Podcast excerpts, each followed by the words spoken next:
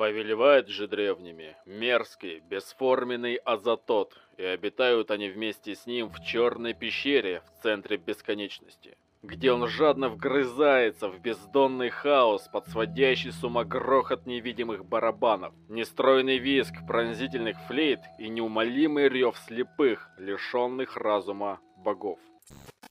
Азатот Азатот, также известный как слепой безумный бог, вечно жующий султан демонов и ядерный хаос, является верховным божеством пантеона мифов Туху. Впрочем, нельзя с полной уверенностью утверждать, кем или чем в действительности видел Азатота сам автор, великий Говард Филлипс Лавкрафт так как пантеон мифов Ктулху был организован и оформлен в единую систему уже после смерти Лавкрафта, его последователями.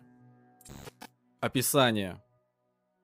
Азатот – космическое и безграничное божество колоссальных размеров, великий и всемогущий правитель внешних богов. Азатот всесилен и существует за пределами власти великих древних, таких как Туху, и даже его собратьев внешних богов, включая Йоксатота и всех других существ. Иными словами, Азатот является самым могущественным существом во Вселенной. Помимо этого, он является создателем всего сущего. Согласно Лавкрафту, вся наша реальность – это всего лишь ничтожная крупица сновидений Азатота. Когда, а не если, Азатот проснется, все закончится раз и навсегда, и все сущее вновь станет Азатотом. Познать истинный внешний облик Азатота не дано ни одному смертному существу. Да это и вряд ли возможно, поскольку безумный бог обитает за пределами пространства и времени, и вне, или вернее сказать, над законами нашего измерения. В интернете можно найти множество негативных отзывов людей, утверждающих, что в своих произведениях Лавкрафт якобы не приводит точное описание монстров, вместо этого используя крайне размытые формулировки.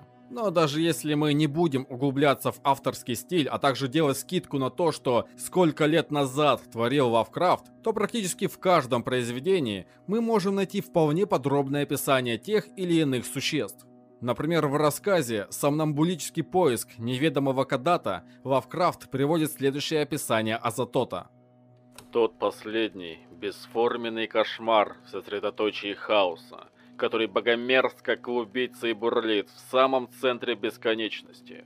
Безграничный султан демонов Азатот, имя которого не осмелится произнести ничьи губы. Кто жадно жует в непостижимых темных покоях вне времени, под глухую, сводящую с ума жуткую дробь барабанов и тихие монотонные всхлипы проклятых флейт под чей мерзкий грохот и протяжное дудение медленно, неуклюже и причудливо пляшут гигантские абсолютные боги. Безглазые, безгласные, мрачные, безумные иные боги, чей дух и посланник – ползучий хаос Ньяроватотеп. А за тот дремлет, пока безликие демоны играют сводящую с ума мелодию на бесчисленных барабанах и флейтах, чтобы не дать Азатоту пробудиться. Потому как если великий султан демонов проснется хотя бы даже на несколько мгновений, то все сущее, вся вселенная будет уничтожена а может измениться до неузнаваемости. Но при этом миллионы мыслимых и немыслимых миров, включая и наш, канут в лету. Также в составе цикла «Грибы с Югота» входит стихотворение под названием «Азатот», где сам Лавкрафт описывает Азатота следующими строками. «Я вторгся с вездесущим бесом в паре, из мира измерений, за предел, туда, где нет ни времени, ни твари, но только хаос, бледен и дебел. Непризнанный воятель мироздания, он жадно и бессвязно бормотал какие-то смешные предсказания – и сон крылатых бестий заклинал. В его когтях надрывно голосила бесформенная флейта в три дыры.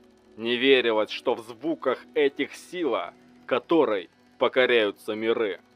«Я есть его глашатай», — дух съязвил, и божеству за трещину влепил. А, например, по рассказу «Сны в ведьмином доме» можно сделать вывод, что трон Азатота находится в самом центре хаоса. Там же божество описано как ядерный хаос. Это может указывать на то, что Азатот располагается в самом центре, то есть в ядре всего космоса. Хотя некоторые исследователи и поклонники творчества Лавкрафта полагают, что автор придерживался другой концепции, будто бы Азатот, являясь создателем всего сущего, воплощает ядерную энергию, присутствуя буквально в каждом атоме всех существ во Вселенной. Впрочем, сомнительно, что Лавкрафт имел в виду именно это в своих произведениях. Силы и способности. Что можно сказать о силах и способностях существа, которое является создателем всего сущего, пространства и времени? Если представить, что какое-либо другое могущественное существо попытается бросить вызов и уничтожить Азатота, то у него, скорее всего, ничего не выйдет. Азатот – это воплощение безумия и хаоса. Он и есть тьма, разрушение и смерть. Он же есть и жизнь. И несмотря на свою безумность, Азатот имеет собственную волю и каким-то образом командует своим посланником и слугой Ньярлатотепом. Определенно, Азатот – это самая чудовищная сущность во всей вселенной. Он не покидает свой трон, но приходит ко многим героям во снах или безумных видениях, и один только звук его имени заставляет их содрогаться от ужаса. И как полагается, о нем писал и безумный араб Абдул Аль-Хазрет в своем Некрономиконе. В кипящем и огненном центре всего, на своем черном троне, восседает Азатот внутри своих стен тьмы. Он одновременно слепой и умалишенный, и он постоянно играет на своей тростниковой флейте. И жемчужные звуки, которые поднимаются и опускаются в мерных тактах, являются основанием всех миров.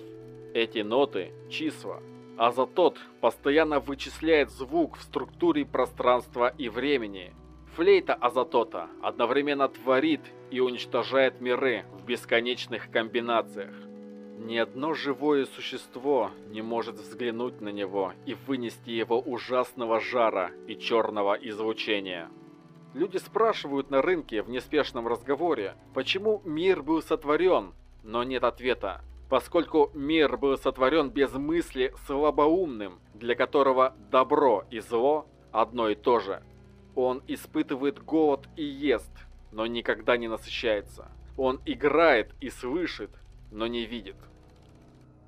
Исходя из всего вышеописанного, Азатот является творцом всего сущего, это раз. До Земли ему нет дела, это два.